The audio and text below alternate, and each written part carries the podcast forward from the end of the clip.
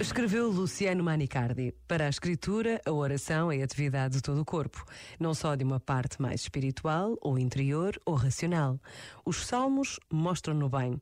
Pode falar-se de oração dos sentidos, vista, audição, tato, olfacto e gosto, desde que esta expressão não se entenda num significado redutoramente emocional, mas com esse enunciado quer afirmar-se que para a Bíblia existe uma santidade da carne que não é menor do que uma santidade do espírito.